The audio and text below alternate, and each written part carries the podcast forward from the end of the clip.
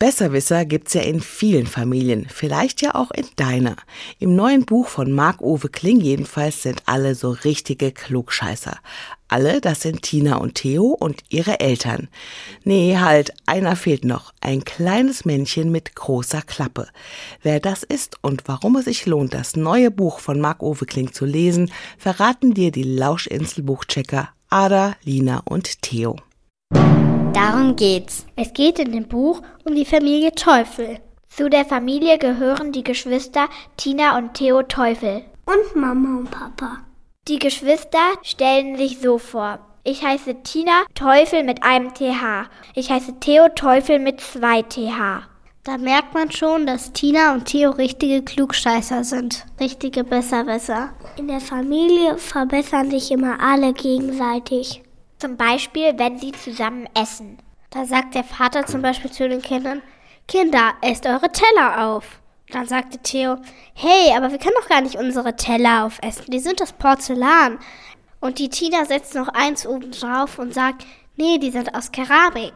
Beim Abendessen gibt es rote Beete. Dann sagt Tina, diese Beete könnte man auch lila Beete nennen. Dann sagt Theo, oder eklige Beete. Und so geht es den ganzen Tag in der Familie. Und die Familie ist gerade in ein neues Haus gezogen. Tina und Theo haben schon das ganze Haus erkundet. Und gerade spielen sie total gerne Piraten auf dem Dachboden. Sie spielen dort, dass sie über die sechs Weltmeere segeln. Da hören sie aus der Bücherkiste eine Stimme, die sagt, hey, es sind doch sieben Weltmeere und nicht sechs. Und da erschrecken die beiden.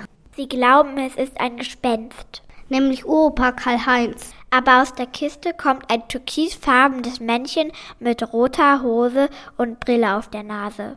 Und stellt sich als Klugscheißerchen vor. Und dieses Klugscheißerchen erscheint nur Menschen, die wirklich echte Klugscheißerchen sind. Und weiter geht es in der Geschichte darum, ob auch der Vater das Klugscheißerchen sehen kann. Die Kinder gehen mit dem Vater eine Wette ein. Wenn der Vater das Klugscheißerchen sehen kann, dann bekommen die Kinder einen Hund. Und wenn er es nicht sehen kann, dann müssen die Kinder einen Monat lang Küche und Bad putzen. Wie die Wette ausgeht, ist verraten wir nicht. Unsere Meinung? Ich finde das Buch toll, weil da so viele Klugscheißersprüche drin sind. Ohne die fände ich das Buch fast ein kleines bisschen langweilig. Ich finde das Buch super, weil ich ein großer Marco Kling-Fan bin. Ich finde das Buch auch noch gut, weil man sich selber Bilder im Kopf malen muss und nicht alles gemalt ist.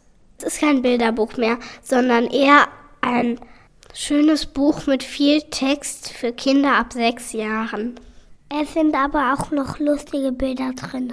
Zum Beispiel gibt es das Bild von der Bücherkiste mit der Spinne und der Ratte, die gerade Karten spielen und einen Tee trinken und das Bild, wo sie alle zusammen Abend essen und es gibt rote Beete und die Kinder gucken die rote Beete angeekelt an. Und auch das Klugscheißerchen ist lustig gemalt. Und das Klugscheißerchen ist auch auf den Buchdeckel-Innenseiten zu sehen.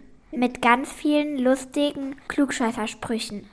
Zum Beispiel, Schokolade enthält übrigens mehr Eisen als Spinat. Durch die vielen wahren Sprüche kann man sehr viel lernen aber vor allem ist es voll witzig. Lust bekommen? Dann aufgepasst. Das Buch heißt Das Klugscheißerchen. Geschrieben hat es Marc-Uwe Kling. Die Bilder hat Astrid Henn gemalt. Und erschienen ist es im Carlsen Verlag. Neue Bücher in HR2 Kultur. Weitere Rezensionen auf hr2.de